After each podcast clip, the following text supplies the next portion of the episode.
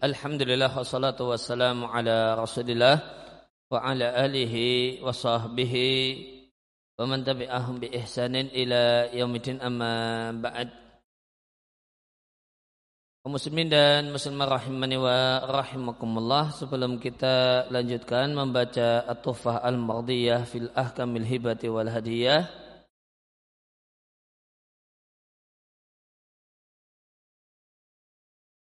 ada kita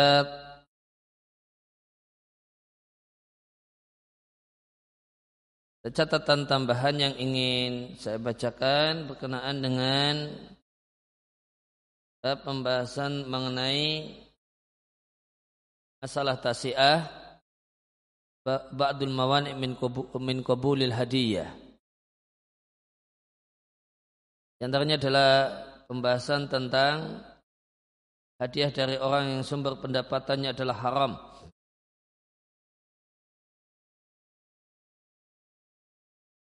Kemarin eh, saya sampaikan bahwasanya saya Abdullah Fauzan mengikuti dalam masalah ini Ibn Utsaimin rahimallahu taala.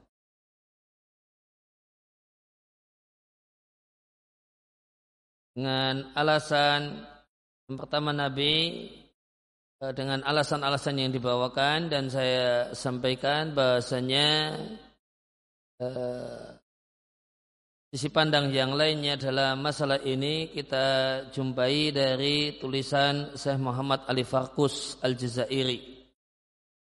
Dia tidak eh, sepakat dengan eh, pendapat yang disampaikan di sini pendapat berarti pendapat Abdullah Fauzan yang sebelumnya mengikuti eh, Ibnu Thaimin rahimallahu taala.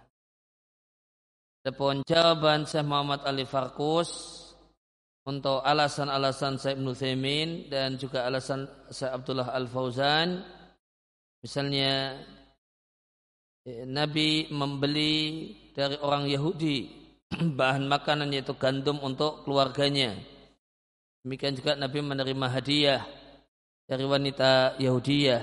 Nabi mendatangi undangan seorang Yahudi dan mereka ini mengambil dari riba. Dan dibawakan sejumlah uh, ayat.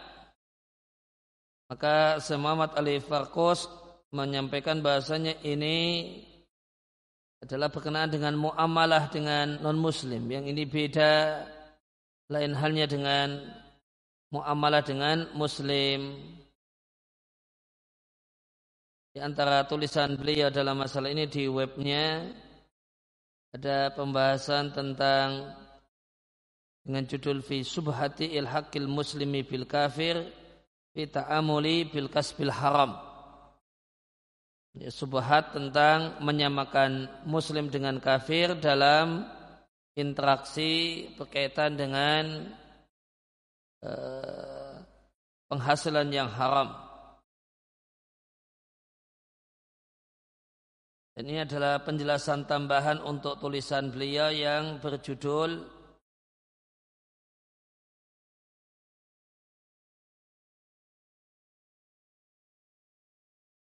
Qabulu hadiah man ikhtalata maluhu bil haram tentang menerima hadiah dari orang yang hartanya bercampur dengan harta yang haram.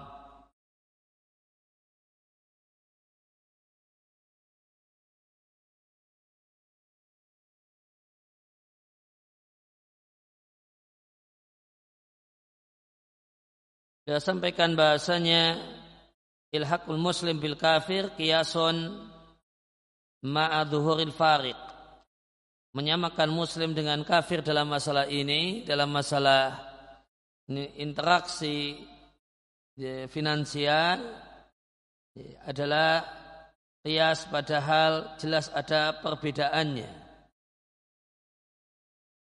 Nah Allah telah dan juga Allah telah meniadakan penyamaan antara orang yang beriman dengan orang kafir dalam banyak ayat.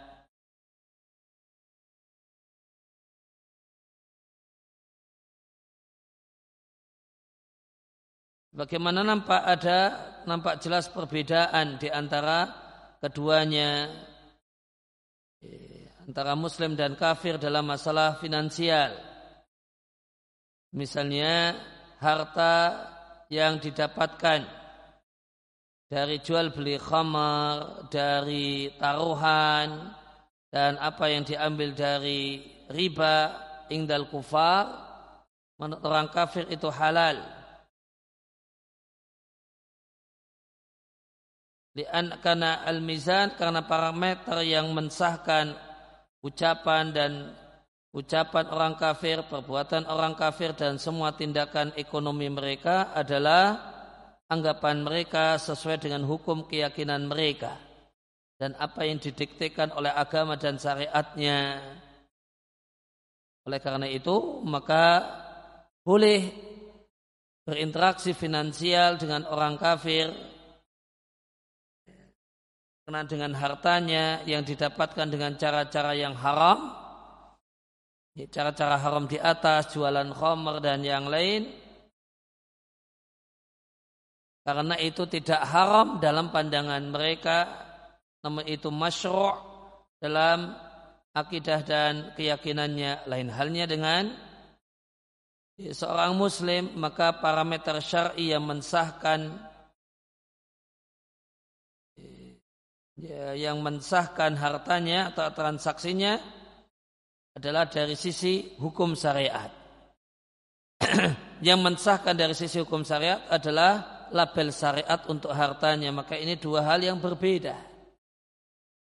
Kalau harta mereka itu kita pandang dengan menimbang keyakinan mereka tentang cara-cara transaksi seperti itu. Sedangkan kalau harta muslim ya, kita pandang kalau sedangkan penghasilan untuk muslim maka kita pandang dari sisi hukum syariat untuk penghasilan semacam itu jadi beda.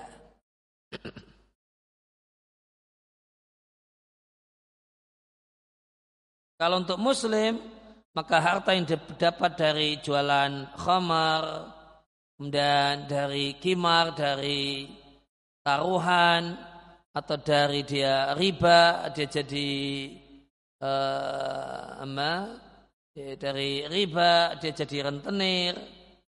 Itu kalau untuk seorang muslim, harta semacam ini laidkhulu tahta milkihi. Tidak termasuk dalam kepemilikannya.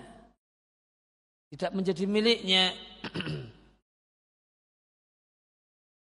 Sedangkan keyakinan muslim halalnya hal ini adalah satu hal yang batil, satu hal yang tidak benar. Karena hadis man amila amalan laisa ali amruna fawarad.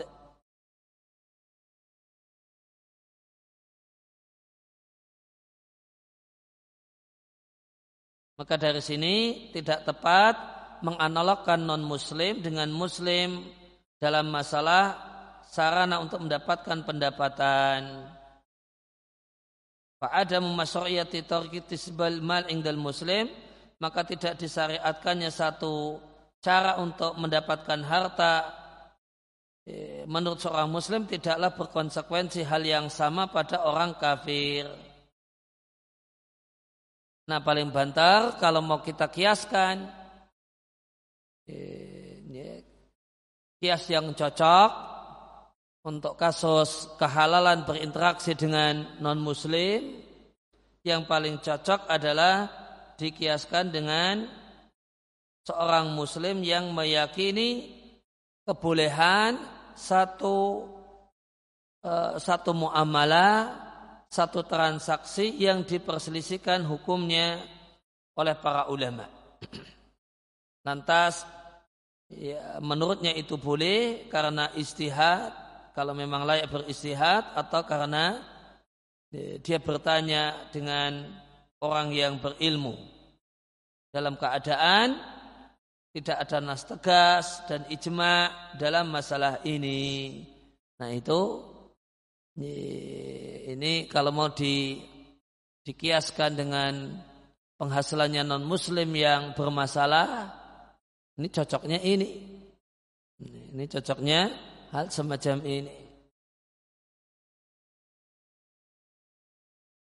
Mungkin misalnya uh, penghasilan didapatkan dari jualan rokok misalnya.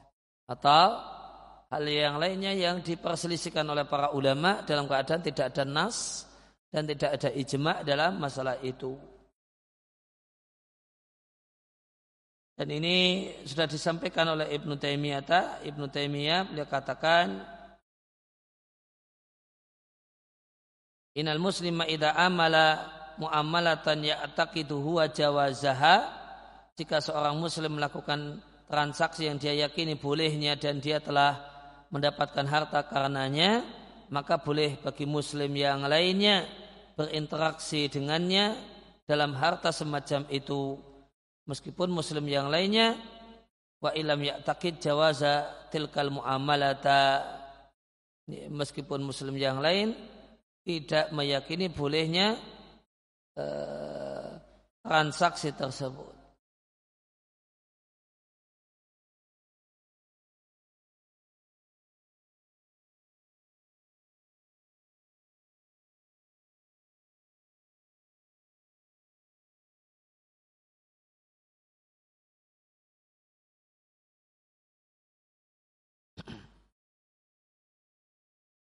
Jadi antara uh, dalil bolehnya berinteraksi dengan harta seorang non muslim yang jualan khamar adalah riwayat dari Umar.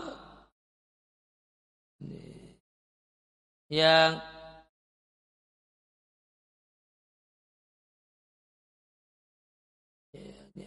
yang Umar ini mengambil eh, dari kafir dhimmi eh, uang jizyah Padahal kafir dimi tersebut jualan khamr.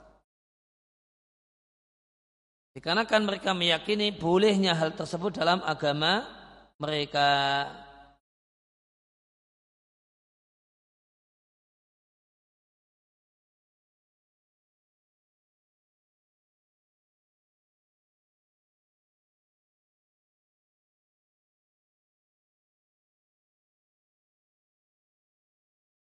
Maka maka meskipun wa idza jika telah jelas Nabi sallallahu alaihi wasallam dan para sahabatnya berinteraksi dengan Yahudi dan orang-orang musyrik tidak ada satupun yang mampu menegaskan bahasanya muamalahnya itu dalam harta yang jelas-jelas haram. Maka hal semacam tidak boleh diyakini. Namun wajib meyakini haramnya dan melarangnya karena Nabi mengatakan innallaha idza harama syai'an harama tamanahu jika Allah mengharamkan satu hal maka Allah mengharamkan perniagaannya atau hasil perniagaannya. Wa inna ma waqa'atil muamalatu namun interaksi yang terjadi antara Nabi dengan non muslim Nabi dan para sahabat dengan non muslim adalah dalam harta yang dimungkinkan bercampur dengan harta yang haram. Di samping dimungkinkan bersih dari harta yang haram. Karena adanya kekafiran tidak mesti berarti penghasilannya pasti haram.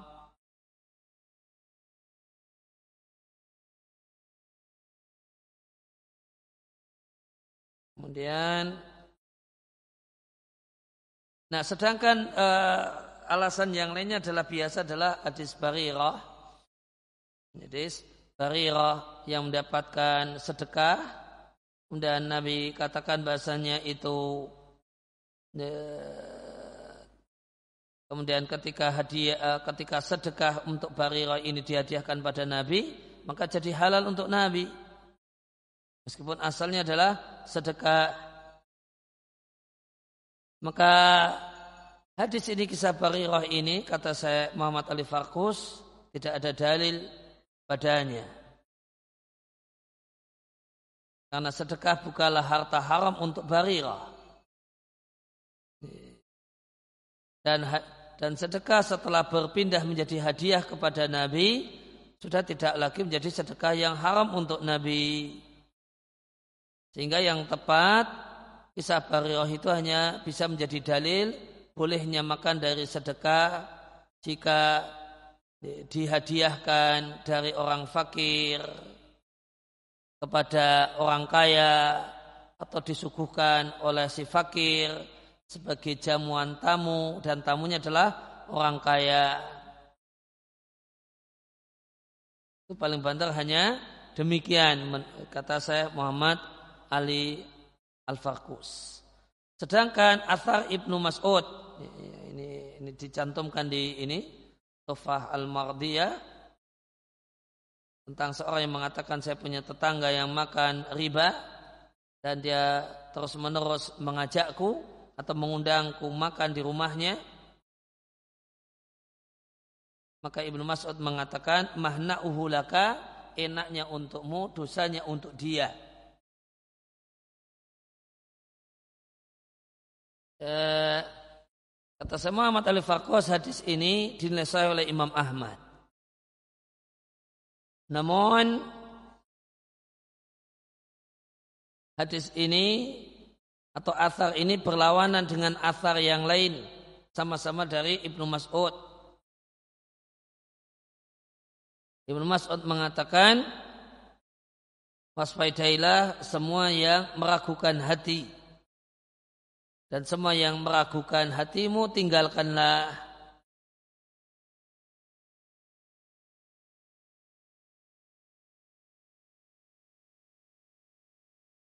Kemudian jika kita terima kata Muhammad Ali Farkus lebih kuatnya pendapat Ibnu Mas'ud yang sebenarnya ini memiliki ada asar yang lain yang berlawanan dengannya. Maka yang dimaksudkan adalah bil akli min malihi ma idza maluhu al halalu bil harami. Yang dimaksud dengan ini dengan tetangga yang memakan riba adalah memakan dari hartanya manakala bercampur harta halalnya dengan yang haram dalam bentuk lebih dominan yang halal daripada yang haram. Atau makna asar Ibnu Mas'ud adalah hal itu diperbolehkan ma'al karohati boleh tapi makruh Eh, sebagaimana di salah satu pendapat ulama fikih yang mengatakan makruhnya uh, makan dengan harta orang yang hartanya bercampur dalam keadaan uh, haramnya lebih banyak. Lima kanil istibah hanya sampai derajat makruh karena adanya keraguan-raguan. Amma ainul muharrami adapun yang nyata-nyata itu haram maka tidak boleh Fala ya juzu akluhu. Maka tidak boleh memakannya dan ikut menikmatinya. Nah, kenapa Muhammad Ali Farkus demikian semangat untuk menyanggah pendapat saya Muthaimin, demikian juga saya Abdullah Al Fauzan. Ternyata gara-garanya adalah Eh, saya nilai inilah intinya eh, inti kenapa beliau semangat sekali membantah kemudian dalil uh, asar ibnu Mas'ud yang sepertinya sangat mendukung Syekh Ibnu Thaimin pendapat Syekh Ibnu Thaimin beliau belokkan dengan dua dua takwil itu harta bercampur dalam keadaan yang halal lebih lebih dominan daripada yang haram atau boleh tapi makro. Ini, ini dasar permasalahannya adalah karena waqad haka Ibnu Abdul Bar wa ghairuhul ijma'a. Karena Ibnu Abdul Bar dan yang lainnya menukil ijma' ala annahu mata ulima. Anna aina syai'i haramun. Ukhidha biwajhin muharramin fa innahu yahrumu tanawuluhu. Karena Ibn Abdul Bar dan yang lainnya menukil ijma bahasanya jika diketahui bahasanya sesuatu itu nyatanya tak haram. Ukhidha biwajhin muharramin. Diambil dari cara yang haram cara mendapatkan yang haram fa inna yahrumu tanawuluhu maka tidak boleh menikmatinya.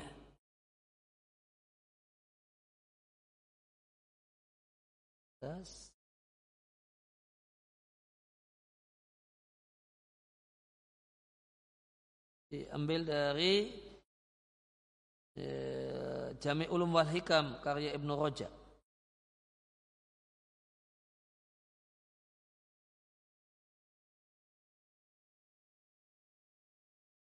Jadi dasarnya adalah karena ada nukilan ijma. Kalau nyata-nyata ini haram, ini uang haram, kita tahu dia baru bertransaksi, seorang muslim itu baru saja jualan khamar. Dan duitnya dipegang oleh dia, setelah itu duit ini dihadiahkan kepada kita. Itu berarti ainul muharam, ainul haram.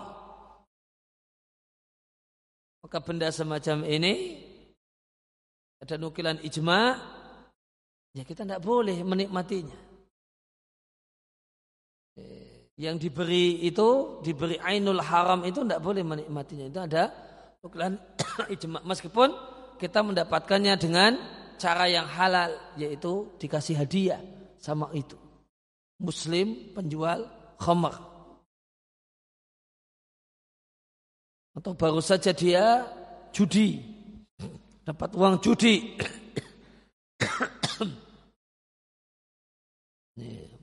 Pulang kemudian beli di toko kita. Maka padahal dia pulang dari judi. Nah, mampir ke toko kita. Beli sesuatu dengan duit itu. Dan kita tahu itu karena judinya kita lihat.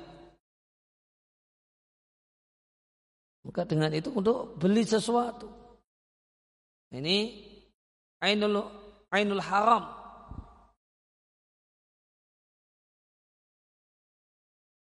Maka ada nukilan ijma dari Ibn Abdul Bar, tidak boleh ini di kita menikmatinya.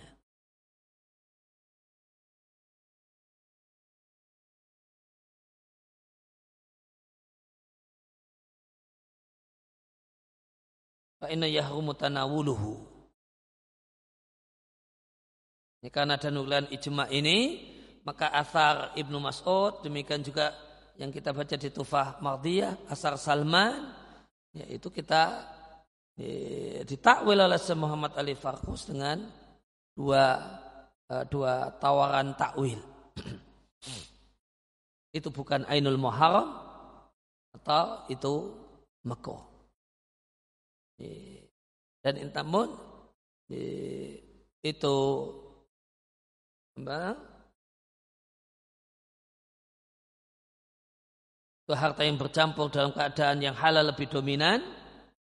Kalau yang haram yang tetap tetap itu harta bercampur namun unsur haramnya yang lebih banyak, maka kita katakan hukumnya makruh. Tapi statusnya bercampur bukan ainul muharram. Dan kalau orang itu penghasilan satu-satunya adalah dari sumber yang haram, maka berarti semua hartanya itu ainul muharram. Karena tidak ada penghasilan yang lain.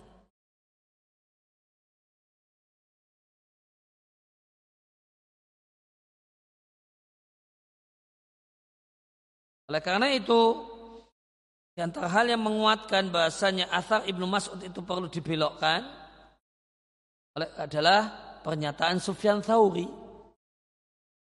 Ya, Sufyan Thauri punya pernyataan setelah beliau membawakan asar Ibnu Mas'ud. Ya, setelah beliau membawakan asar Ibnu Mas'ud, ada komentar Sufyan Thauri. Ini pemahaman Sufyan Thauri untuk asar Ibnu Mas'ud. Kata Sufyan Thauri, in araftahu bi ainihi jika engkau tahu bahasanya itu ainul muharram, nyata-nyata itu adalah ainul muharram, fala takulhu. Janganlah engkau termasuk orang yang memakannya.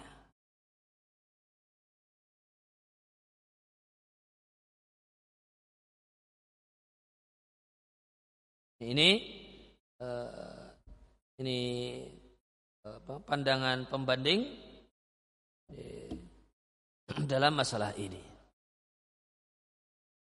Dan kalau saya pribadi menilai bahasanya sebenarnya alasan yang paling kuat adalah asar uh, Ibnu Mas'ud dan Salman. Ini alasan yang paling kuat untuk mendukung pendapat uh, Sayyid Ibnu rahimahullah taala dalam masalah ini. Namun uh, ya menarik tadi ya, uh, saya Muhammad Al-Farqas mengajak kita untuk cermat. Ada komentar Sufyan Thauri untuk antara ya, Ibnu Mas'ud dengan mengatakan jika engkau tahu itulah yang haram ya, Ainul Muharram jangan jangan diambil.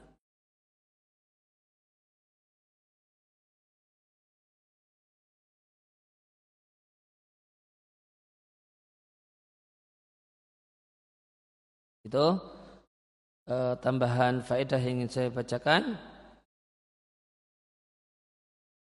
Kemudian kita lanjutkan ke masalah 13. Qala al-musannifu hafizallahu taala al-mas'alatu tsalitsata asyrata poin yang ke-13 ma yazitu fi jamalil hadiyati hal yang membuat hadiah itu semakin indah ada sejumlah hal yang akan menambah keindahan hadiah dan itu bila katakan finadhari dalam pandanganku dengan pandangan pribadiku. Ini boleh saja orang tidak sepakat kalau uh, ada alasan yang lainnya. Dan yang paling penting adalah poin sebagai berikut. Yang pertama, mengantarkan hadiah kepada orang yang diberi hadiah, bukan mengundangnya untuk ngambil hadiah. Namun hadiahnya diantarkan.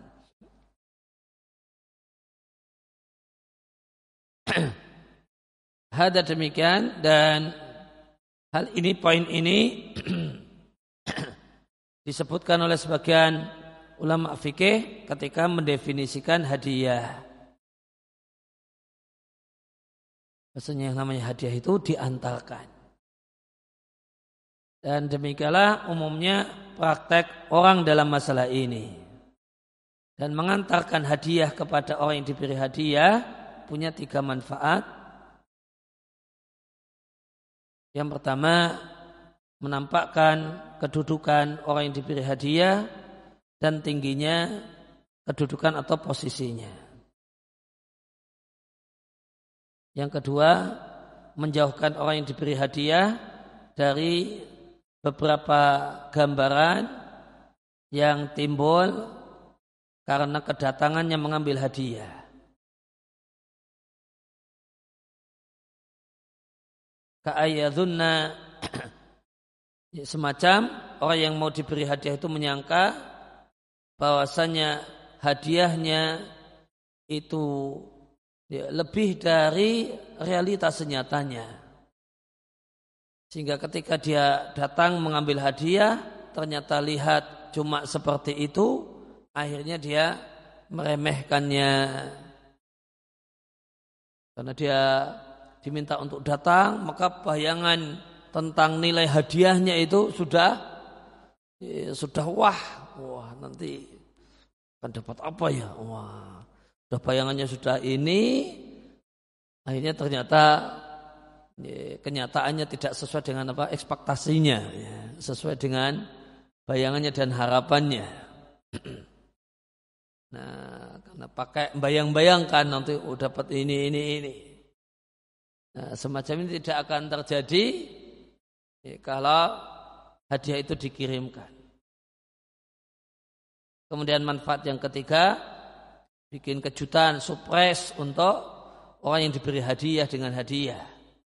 Karena ini jadi kejutan, maka itu laha waqa'un memiliki pengaruh dalam jiwa, punya kesan yang dalam karena kejutan.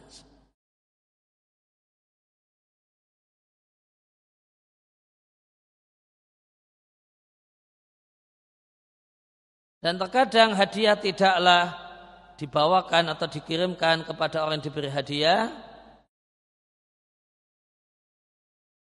dan inilah yang biasa terjadi kalau kita berkunjung ke kerabat berkunjung ke ulama atau berkunjung kepada ya, orang yang istimewa yang kita kunjungi ya, maka payasul terjadilah pada saat acara kunjungan tersebut hadiah tiba-tiba. Boleh jadi parfum boleh jadi kitab dan boleh jadi yang lain. Kemudian yang kedua supaya hadiah itu lebih indah adalah mulama'atul hadiyati lil muhda lil muhda ilaihi. Kecocokan hadiah dengan orang yang diberi hadiah.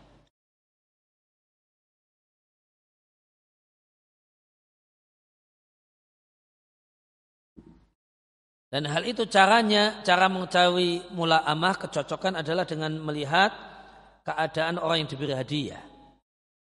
Supaya hadiah itu terletak pada posisinya yang tepat. Dan hal tersebut dengan memperhatikan waktu dan keadaan semaksimal mungkin. Maka jika waktunya musim dingin misalnya maka cocok hadiah itu adalah hal-hal yang dinilai bagus di musim dingin. Fasal di sini artinya musim. Namun jika musimnya musim panas, maka juga seperti itu. Berikan hadiah yang cocok atau kemudian yang dianggap bagus, tepat kalau musimnya musim panas. Musimnya musim hujan, kemudian ngasih hadiahnya hadiah payung, ya, hadiah eh, atau sejenis itu. Ini cocok.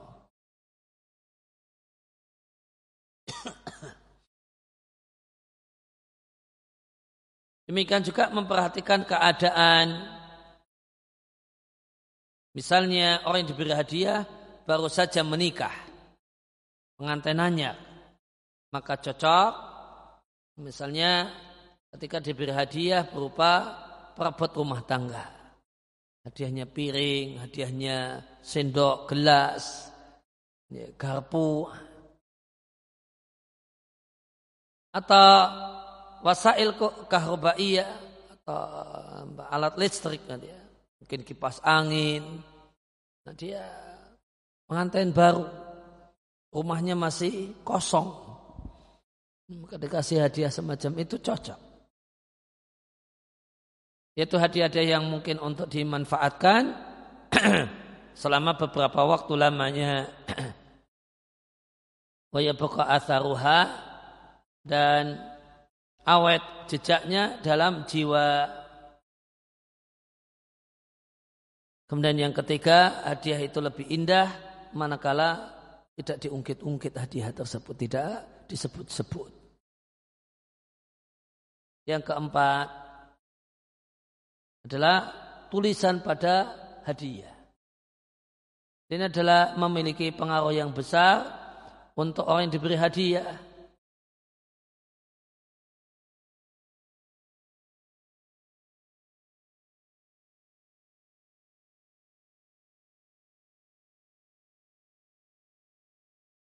Di anak tarikh karena tanggal itu akan mengingatkannya dengan hadiah.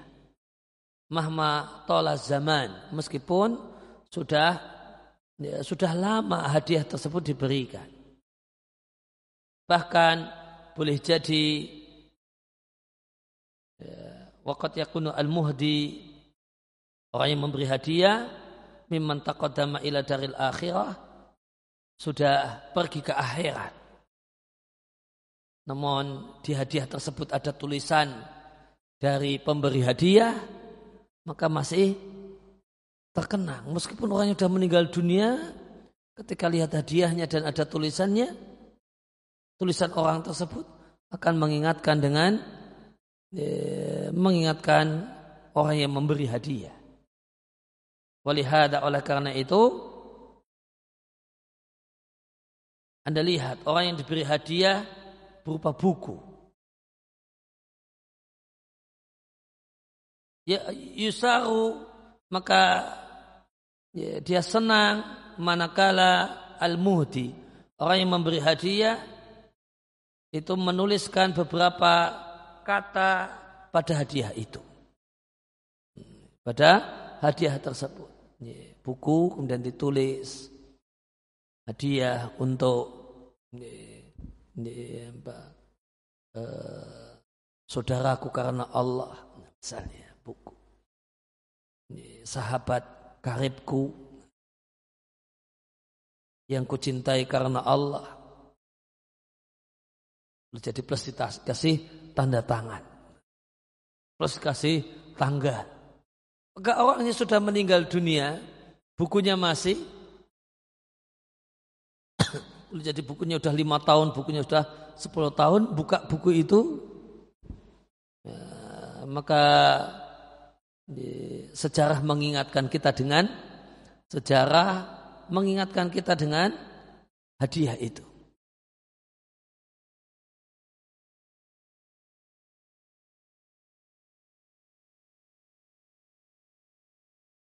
Pemiaja'a fil kitabati alal hadiyah. Maka di antara hal yang ya, di antara hal yang atau kutipan tentang menulis pada benda yang dihadiahkan terdapat dalam Al-Kashkul kata ba'dum ala hadiyatin ada seorang yang menulisi hadiah memberikan tulisan pada hadiah kemudian mengirimkannya. Ya ayuhal maula Wahai al maula Wahai junjunganku alladhi amad ayadihi al-jalilah. Yang demikian luas jasanya, jasa-jasa besarnya. Akbil hadiyatan man yara fi hakika ad-dunya qalilah. Terimalah hadiah ini, hadiah dari orang yang berpandangan bahasanya untuk dirimu dunia itu satu hal yang sedikit nilainya. Yang sebenarnya tidak pantas. Bukan satu hal yang remeh. Wafihi demikian juga di kitab tersebut ada orang yang menuliskan pada hadiah kemudian arsalaha e, mengirimkannya dan ditulisi arsal tu syai'an qalilan yakilu an qadri mithlik. Kukirimkan sesuatu yang remeh, yang sedikit. Yakilu itu statusnya adalah sedikit untuk eh, ala qadri mithlika untuk kemuliaan orang semisal dirimu. Pabesut yadal udri fihi maka hamparkanlah tangan pemakluman untuk hadiah semacam ini Waqbilhu minni bifadlik. Maka terimalah hadiah tersebut dariku bifadlika dengan perkenanmu. Tolong terima hadiah ini. Maka ya, hadiah itu akan lebih indah ketika diberi tulisan pengantar. Boleh jadi ada tulisan yang cocok di benda hadiahnya. Yang cocok di benda hadiahnya semacam mungkin misalnya di buku. Atau mungkin kalau di tempat kita di muk ya, ada tulisannya. Atau hadiah itu berupa bentuknya apa semacam piagam atau apa cendera mata di situ ada tulisannya cocok untuk ditulisi. Atau e, jika sesuatu yang tidak pas kalau ditulisi maka ya, maka diberi surat. Diberi surat yang berisi tulisan. Ya tulisan standarnya adalah semacam bahasa-bahasa yang ya, tadi kita baca ya, tolong terima hadiah dari saya hadiah sederhana ya, yang tidak seberapa ini sekedar menunjukkan rasa ingin menunjukkan rasa cinta dan perhatian meskipun ini tidaklah bernilai untuk orang seperti dirimu atau kalimat-kalimat semacam itu.